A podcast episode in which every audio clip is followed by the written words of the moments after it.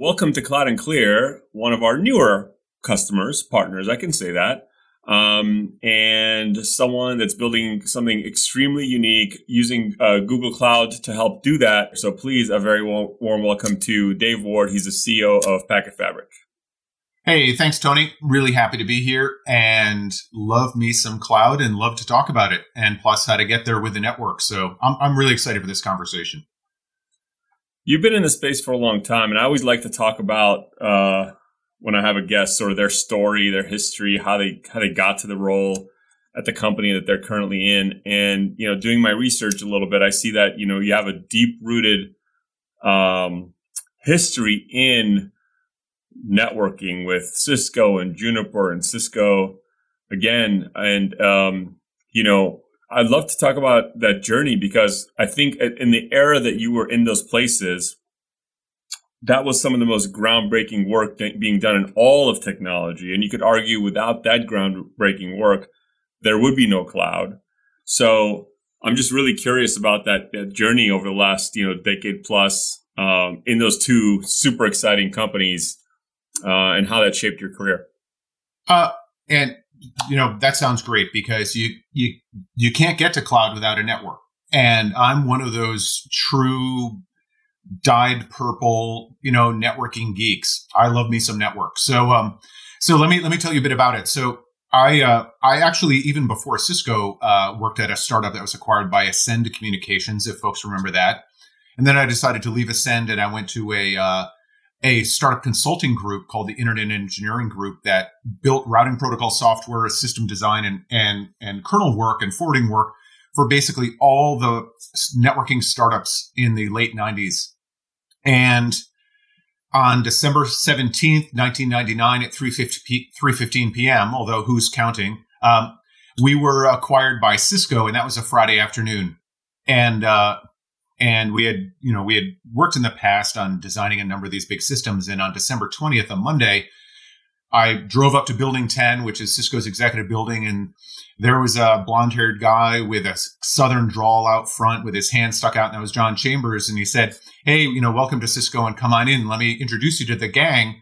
Well, the gang was the CTO, the chief science officer, all the distinguished engineers and fellows that basically were my idols. I mean, I was in my late 20s at the time. Wow. And they had built all this equipment, and he handed me a dry erase marker and said, draw the design of our next core router, turned to the crowd and said, let's see what we paid for, and walked out of the room. And so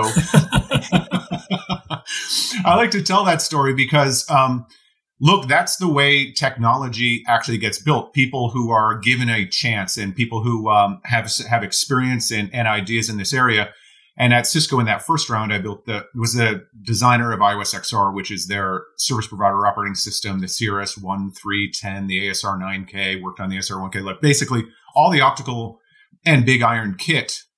And, you know, actually, this sounds strange, Tony, but I actually kind of got bored of building routers to a certain degree after building 24 or so in a row and throughout my career. So I decided to go over to Juniper, where I've got a lot of life friends and a great company. And worked with, the beginning of the next generation of Junos and helped build the PTX and a number of ASICs. And there, working with Pradeep Sindhu, who's one of the founders of Juniper, was kind of the really beginning the discussion of software-defined networking at Stanford with Nick McEwen and Martin Cassado, and coming out of Gates 104. That's the famous building in the room that the SDN group would meet weekly on Stanford campus. And although we have built a number of programmable interfaces into IOS XR at Cisco and into Junos, it was not really the way that networking devices and networking was done at that time. It was still very much a traditional IT stack. And so now I'm going to move through the second stage of Cisco. When John asked me to come back to Cisco, he said, hey, Dave, look, there's this SDN threat out there, and what are we going to do about it? What's your strategy? As that was kind of one of his interview questions, if you want to think of it that way, although we're longtime friends. And I said, look, John, I really think you're thinking about SDN incorrectly. It's not a threat that's going to really make networking less important.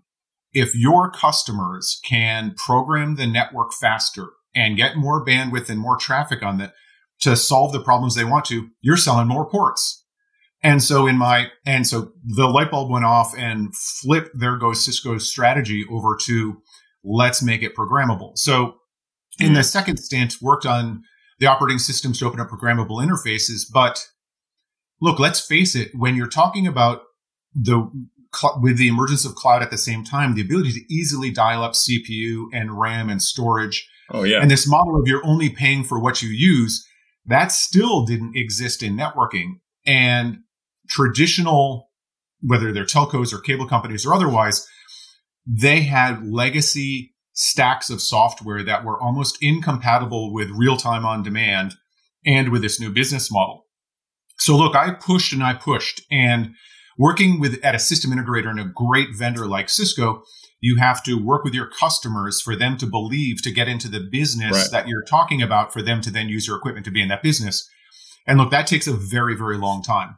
And you can probably tell by the pace that I speak, I'm a pretty impatient guy. And the industry wasn't moving as fast as I wanted to or where I wanted it to go, which really is where I am now at Packet Fabric, which is a cloud-native network as a service platform, abstracting away the network where you can real-time, on-demand, dial-up connectivity into the cloud.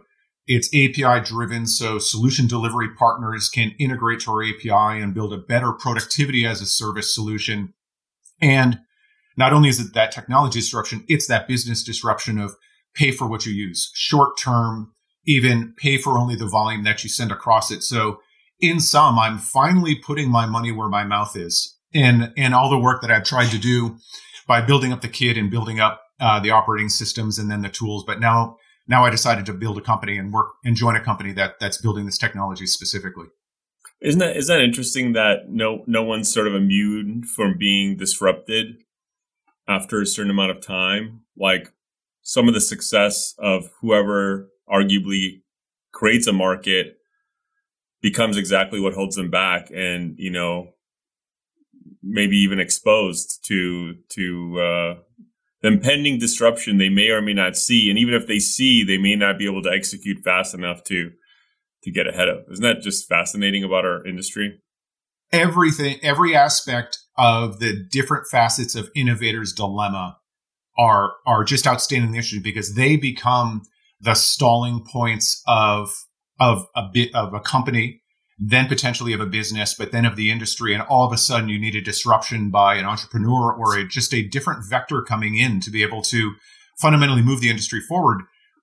I like to think that network as a service is here to really enable a programmable internet. That's really what we're talking about. The internet is a beautiful thing. I poured my soul into building the equipment underneath it and trying to build out this great communications network that we have, but it's not programmable. You can't get from the internet what you want from it. That's why you need network as a service. And that's why you need APIs on top of more than just a device, but actually across the end-to-end between data centers, between clouds, between SaaS providers, onto Google Cloud, storage providers, et cetera, security providers. Those all become, really that modern way of doing enterprise IT, which frequently is just reduced down to, quote, digital transformation. Right. And digital transformation is kind of generic. It's a nice tagline, but in effect, every aspect of enterprise IT architecture is being disrupted. We know that this notion of a campus, we've just gone through 2020, and we know that employees aren't going to campus. So the existing architecture of assume all the employees are there, or drag all the traffic to an enterprise campus, build a moat around it of security services, and that becomes an enterprise's entree onto internet-based services. That model's done, right? We know that all the applications are driven out of different clouds, and we know that workloads are going multi-cloud. And so therefore, that, quote, digital disruption also moves itself towards can the industry deliver IT as a service, or I'm going to take it one step forward, productivity as a service, which is access to all the tools you need to run your business, of which network as a service is a foundational piece of that, and perhaps the last bit of infrastructure to join that party. So in that journey, I mean, what's interesting about your role now is that you're truly an engineer, like an engineer's engineer, who evolved through a series of experiences at startups and the largest enterprises on the planet. And now you're an engineer turned CEO. Not every engineer is able to make that kind of transition. It has been a fascinating experience, full of sleepless nights and a massive amount of anxiety. I have to tell you the truth, but let me explain it this way, Tony. And you know this in your role as a CEO, you're out of excuses. There's nobody else who made a decision that you know you were stuck with. You're at the top. It's for me, thankfully, in the company that I'm in, it's actually not a lonely job. I have the founders. Anna Claiborne and Jezebel Gilmore are just outstanding and supportive. And amazing rock star female founders, by the way. Oh, they're unbelievable. And they were just featured with Google Cloud. I think it was Carolee Gerhardt who posted about something they were doing with Google Cloud around this, Women's International Women's Month and Day. And I was like, wow, these are rock stars over here that founded this company. And I'm about to talk to Dave, so I was excited. Well, look, Anna and Jezebel are more than just rock stars. They are superior at their positions. They are just fantastic. And if anytime I ever build a team in the future, I want those two women on it because they're just fantastic. But additionally, look, the way the company was founded, the technology, because it was a technology-first company, which as an engineer naturally made me even more than normal gravitate towards my target zone of the technology. But because Anna is so strong as a leader leading our product and engineering, and because the company was founded technology-first, I actually didn't have to go in and start mucking around or needing to mess with the technology whatsoever. The team had a great handle on it. What I wanted to do was pivot towards a channel and partner relationship, something I learned from Cisco, and something that just straight business that, look, a startup can never build the direct sales force and the direct sales go-to-market motion alone and actually make the impact and growth that they need to. And so I pivoted us to a channel partner reseller type model, and that's how we got to know each other. And brought in really as a CEO, realizing I don't have a ton of a long-standing sales experience, brought in the talent that did. And so, as you know, Tony, the way you measure a leader is really are they good enough to bring in talent for their own weaknesses and support the areas that they aren't strong in. And that's what I've been focusing on. We're all blind to a lot of our weaknesses, but if you can admit to some, you can make some progress. This set of founders started this company 6 years ago, and at some point, they brought in a CEO. I think that's admirable. I think it portrays a certain level of self-awareness, and I think from what I can tell, it's actually sort of a match made in heaven based on your experience. And the company seems to be doing really, really well.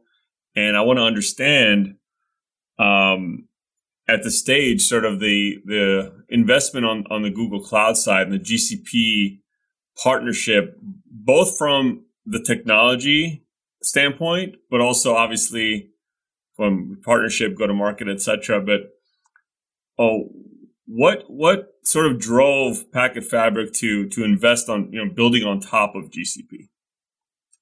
So.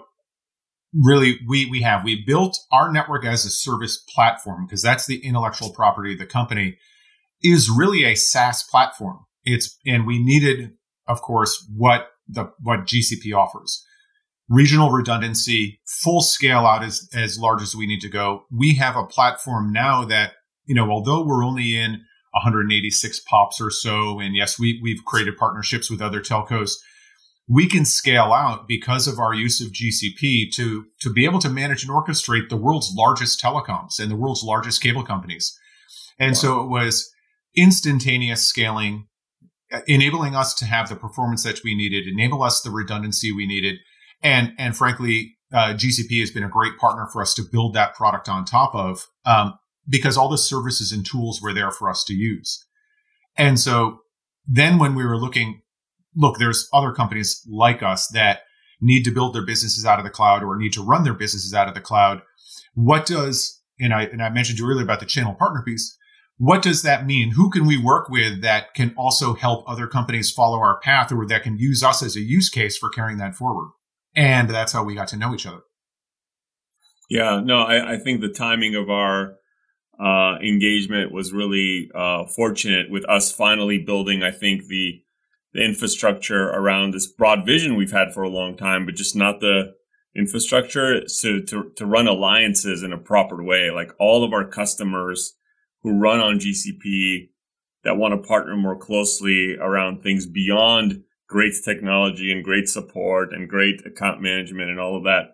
I think the timing was quite perfect. And you're one of our first handful of alliance partners, and we're really excited about it. And we really like Google's view on this, and we're really following their lead, which is they don't want to be in everybody's business. They don't want to be in your business. They want to enable businesses like yours and be the de facto, bar none, best choice for every other SaaS company, platform company, enterprise software company, every ISV, whatever. ISV is sort of an outdated term, and I think we're seeing, because of case studies like this, we're getting proof points now as to why Google is the best choice for companies like Packet Fabric, and we have, several in the pipeline. And I think that's a very interesting angle. It's not like, what business is this cloud vendor really in, or are they really going to encroach in my space? It's very much like, hey, we want to be the scaffolding and the tooling, but you build the building. Like, we're not going to build your building. We're not going to be in, the CRM space. It's not going to be like, so it's really nice that they have this market view. And when Thomas Kurian and Rob Benioff talk about it, it's really credible. It sounds like, yeah, I get that strategy. I do. And also, one thing that Google also does well is they are focusing on many of the verticals that we are as well. So they have a really big media and entertainment business. I've, through my Cisco career and brought that also now to Packet Fabric, with some folks, have ties directly into the rendering aspects and the shoot to cloud and the transcoding and different pieces where, look, these are tools that are needed in the trade for certain verticals. And where, when I look to focus on my verticals, I look to see where can I take them? What alliances, what partnerships do I have that I know can solve these problems? And that's really the way business works. No, totally. I think the vertical approach is inevitable, as a product or go-to-market organization matures. I think at some point, to tackle the largest of customers, it's imperative that we speak to them in their language and understand their business.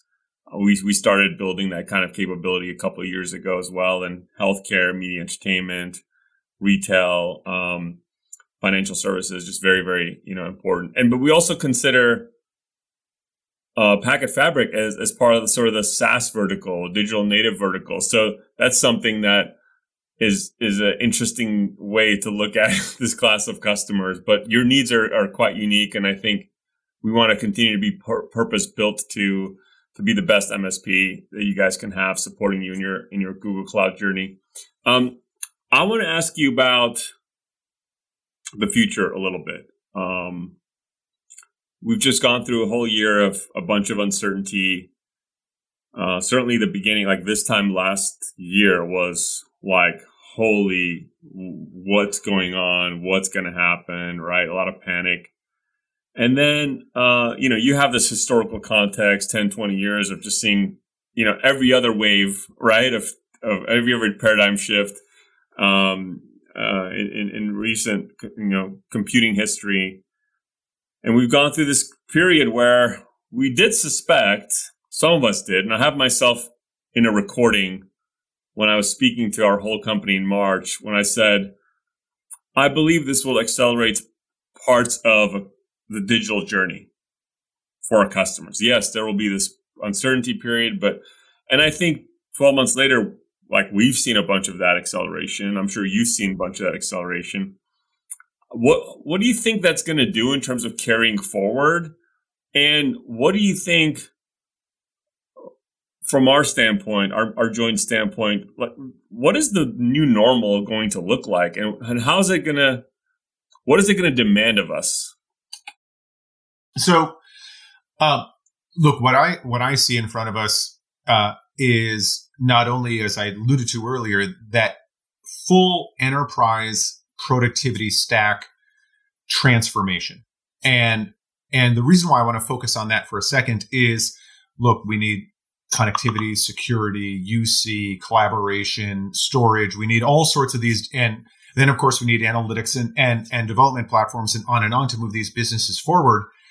That was the conversation of get to cloud 5 years ago.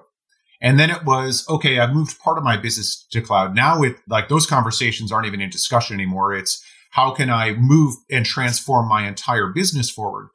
And so the reason why I mentioned this to answer your question first is that notion of owning and managing and operating your own IT stack, your full business stack, I think is all moving to as a service. And so therefore, look, the first wave of this we've kind of went through, let's say, right before the pandemic, a couple of years before and into the pandemic of DIY, where folks were willing to take bits and pieces and move it.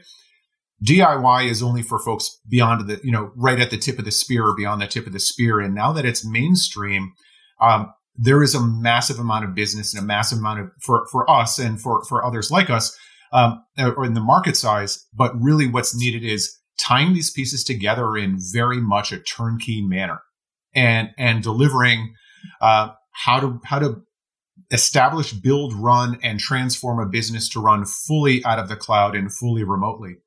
And I say this because who knows how many people will be going back to campus in the near future, right? But we know it's fewer than it was, without a doubt. And so we know that any amount of hybrid on campus, off campus, or remote working just necessitates the need to have the employee experience and work life fully established and set up on demand at all times.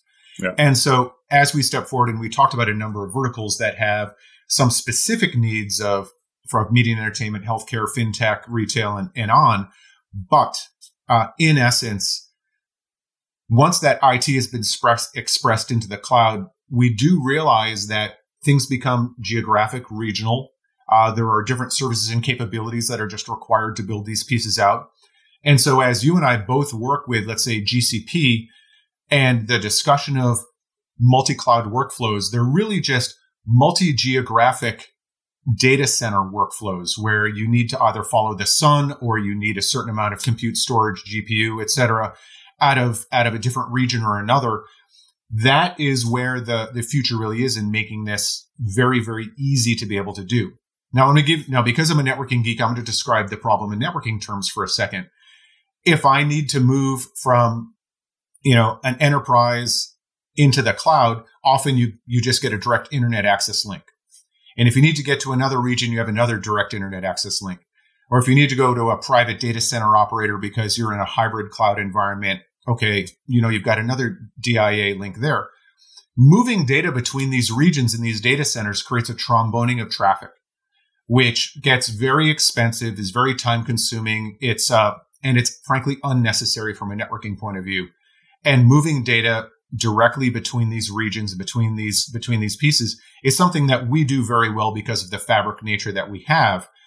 And so as enterprises fully express themselves into the cloud and into multi-region and multiple geographies, the management then of where the data is located, how to have the replication, high availability, how to have the sharding of data such that it's, you're okay through disasters, et cetera, becomes a very, very key point of management that tech companies like yours and mine actually can handle. So I'm going to go back to that age-old, that cliche I gave you a few minutes ago, which was, if this is not the intellectual property of your business to the end customer, owning, managing, operating, engineering these details, come to us, because that's what we do. And, insert key turn, and we've got a really, really simple to use, easy solution that basically solves those problems. So you don't have to, spend the money, find the tech and talent, find the resources and maintain and support your own resources for now and evermore into the future. because that's the new solution. That's the new way of doing business. Get it all as a service and allow folks who are the super geeks to do what they do really well and enable other people to do the business that they do really well. Yeah, no, it makes complete sense. I mean, I remember the dozens and dozens of customers we had that couldn't deal with the rapid shift to work from home in March. They just, their networks were not built for it. Their identity and security strategy was not, like VPNs and stuff like that, still so pervasive. Endpoint security is like, it was built for 10% of, capacity, right?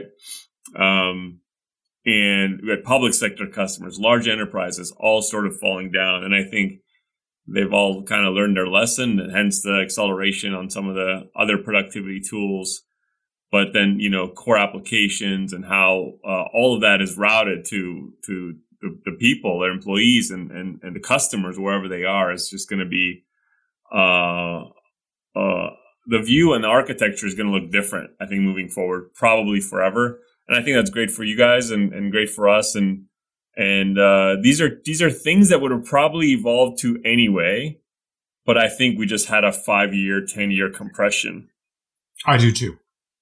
The gas pedal was stomped on this transformation and on this move that you and I have been chatting about, today, this move towards, This isn't core to my business in old core context business language. And that is core to our business and what we both do very, very well. And so again, let us do that and you get back to running your business and we'll set up the model that's going to be most efficient to make it happen. Pivoting a little bit. So we're both CEOs. Our companies are growing. With regards to culture at Packet Fabric, and how, your view of like the contribution that you want to bring in and instill in the organization as you grow and add more employees and headcount, et cetera. Things get more complex. People are now distributed. Culture is sort of more important than ever. What are the elements that you love and admire from the larger environments that you worked in and learned to operate successfully in, like Juniper and Cisco, that you love and you want to instill in a place like Packet Fabric? And then what are the things that you want to do completely differently? So it's tough to say whether I learned and this is, me rebelling against my big corporate background or me embracing it. So let me tell a bit story. Look, one thing that I absolutely instill into the company is operational excellence. So there's no doubt I'm a numbers person. And so I want to be very, very efficient in the way we use resources and the way we think about where we're moving as a company.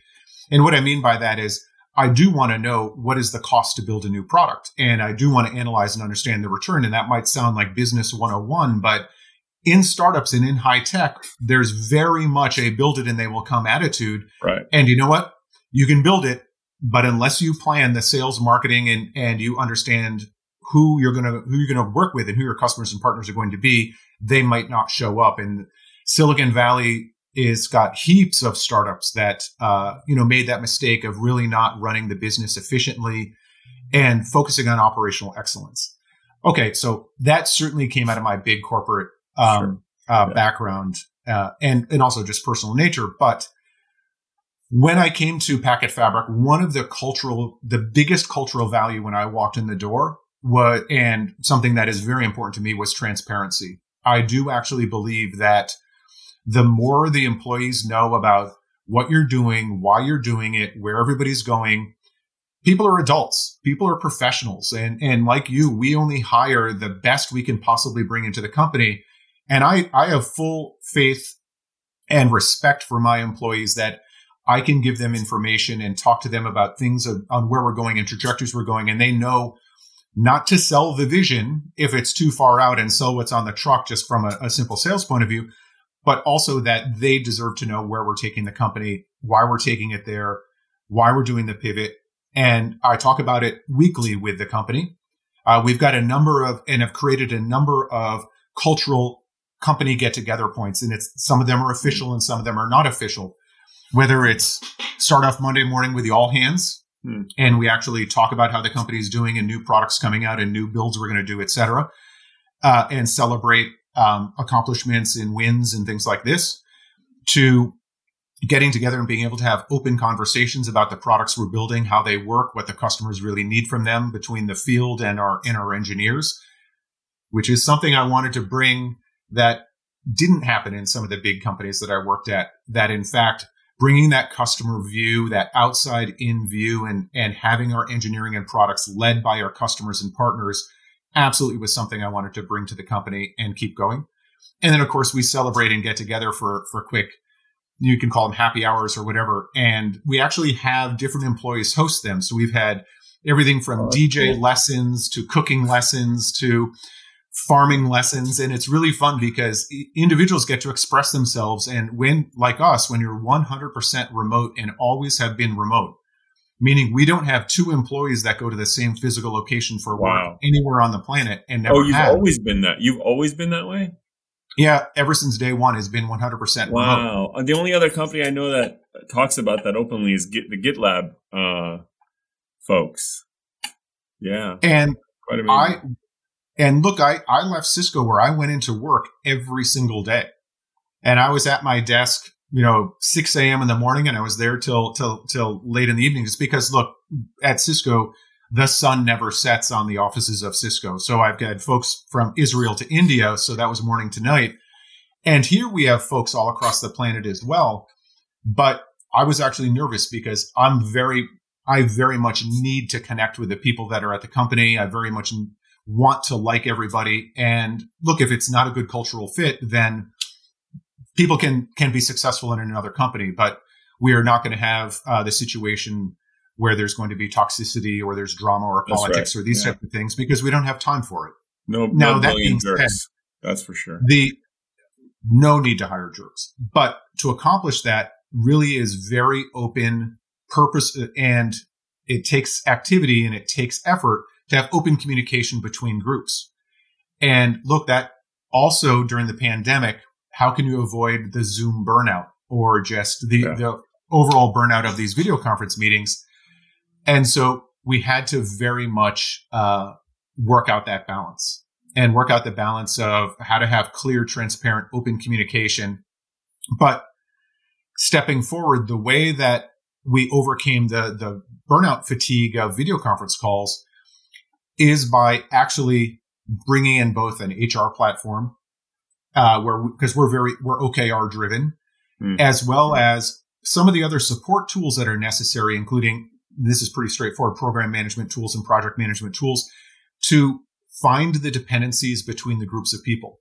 Mm-hmm. And once you're able to link, because we grew from 40 something people in March of 2020 to now over 140 people about a year later. Wow. Yeah. You're creating not only a new culture, you're creating new dependencies upon people you don't know. And those ties need to be the strongest ties in the company. And so you can do that with some programmatic activities, as you know very well as a CEO. But you need to do it with communication and trust pathways. And I'm very, very big on enabling responsibility and holding accountability. And so my number one thing is every team has to be able to predict themselves. We've hired professionals. The definition for me of being a professional is being able to predict your own capabilities and the capabilities of your team if you're a leader. It's on cost, on resources, on time, on effort, and then, of course, on quality. And so with the ability and constantly working, because nobody's perfect on all of those, constantly working towards those different pieces of being able to predict how things are going to turn out, you then can have teams and enable teams to trust each other. And that trust factor and that open communication trust factor becomes the way that you can avoid gang meetings, decisions by committee, analysis paralysis, and allow people to, first time for a sports metaphor, people to play their position. That dedication to operational rigor is super, super important. I do agree that the big companies do it well. Sometimes that's all they do. And, that's where you lose the magic. So you need a good combination of the qualitative and the quantitative. But without the quantitative, you just can't scale. And I agree. I think there's tombstones, not the good kind, but the ones that are like all the companies that, blew an opportunity like the one we're experiencing, I think, in this era of technological sort of quantum leap evolution of they blew this moment, and it was sort of because of lack of rigor. And I also believe it, as I look at our 21-year history now, self-funded services, a little different than sort of a SaaS, product company's journey. But I always want to feel like we don't want to take ourselves out of the game. We don't want to do it to ourselves. Like, it's really in our own hands in terms of how well we execute in this period of time. And we ourselves are trying to get better about being able to measure things that are very, very important. Yeah. And for me, look, as I mentioned, and I'll say this really clearly, trust is very important to me. Yeah. And enabling people is equally important, but you enable people who you trust, and you enable people you can trust, because what they say they can do, they do, and they deliver with excellence. And, that doesn't mean I'm just hiring, people with decades and decades of experience, because look, I need some energy, I need some activity, I need some hunger in the group. So that also means that you need to bring along people and create a mold that of the way that interaction, enablement, trust, responsibility is to be held and respected, within a company and between groups. And I'm 100%, cultural value really based upon enabling folks to have a great opportunity to be able to hit it out of the park, to help them when there's issues that maybe they need decisions to be made, or they need additional support or additional resources and check-ins, but then really let them shine and in particular, enable the entire team to have success. That really becomes nothing activates a company and an employee base and teams within that company better than success. And as you know, Tony, success breeds success once you get on that train. Oh yeah. And I think exceptional people attract other exceptional people. And I think once you get the core culture going and understand the fit, and you're able to recruit talent that amazes you even, which I'm sure you're experiencing now, is like, oh my God, these people want to work here. It's amazing. The way that cascades out is super important. And so we do spend also a lot of time on that, on also making sure our managers are good managers. I think a lot of organizations, as they scale, they become weak in the middle. People get promoted into management roles they're not prepared for, they didn't even want. And now people they love the company, but don't like their manager, and they leave. And, all of us want people to some people might leave eventually, but not for those reasons. We want them to leave for the right reasons. So the last thing I wanted to mention that's important to me, and I wanted to separate it from the other topics because it is so important, and that actually is a discussion on diversity. So it's not diversity for me is a diversity of thought, and a great company and a great engineering team and a high tech company needs a lot of different viewpoints. And to create a diversity of thought, you need a diversity of people. Yes. Whether it's gender, it's beliefs, religion, creed, or any aspect that brings in differentiation and new ideas is the lifeblood of a tech company and is a lifeblood of all companies. Competitive advantage. Yeah, I completely agree. And so everybody, in Packet Fabric does not come from the same mold. Do you have a PhD from insert the top university in the US or on the planet in electrical engineering and networking or something? Instead, it's a very diverse group of different talents because, that is our lifeblood. Yeah. And that is what allows different views of the same problem to come up with a better solution than a gang of people all with the same experiences looking at that problem. Could not agree more. And I think it's even new in my mind that I've learned just in the last maybe 3 to 5 years that it's important to be intentional about creating an inclusive and diverse organization. It's not inevitable that happens. It's intentional that gets us there. And I'm proud of the leaps that we've made as an organization, our maturity and our diversity. And I think it's probably no accident that we're also performing better than we ever have. And I completely believe that a more diverse team is a better performing team and a better place to work and a more creative environment and all those things. So I'm glad we're of the same mind, because tech, like our sector, needs that. I mean, it helps. Packet Fabric was founded by amazing women. It helps. But that's not the case everywhere. And I think we all have a role to play in creating a more diverse environment, an inclusive environment in our industry. I think now what we're seeing out of out of academia is that, in fact, the statistics prove us both out, that the more diverse a company is, the more powerful, the more growth, the more revenue, and anything, whether you're looking at stock price or otherwise, it proves itself out that diversity creates a better business. Yeah, the data is there to support it, which is actually necessary for it to be sustainable, because you can't do it just because the market expects it or because our customer, like, it has to be something that proves itself out. And I think the data is there. And David, it's been a pleasure. I think that's exactly the right type of tone to end our time together on. We could probably talk forever. I'm glad that we got to know each other a lot better in this segment. Know that I'm your advocate, friend, executive sponsor here at SADA as well. You can reach out to me anytime for anything. And I really greatly value the trust and the partnership. And we're here to do everything we can to make Packet Fabric wildly successful. Hey, thanks a lot, Tony. And together, my goal is to change the way the world does business and fundamentally change the internet architecture towards the solutions that we provided with partners like you. And it's been just a great conversation and great to get to know you, Tony. Thanks a ton. Cheers to that. Thank you for being my guest. Thank you for listening to Cloud and Clear. Check the show notes for links to this week's topics. And don't forget to connect with us on Twitter @CloudandClear and our website, sada.com. Be sure to rate and review the show on your favorite podcast app.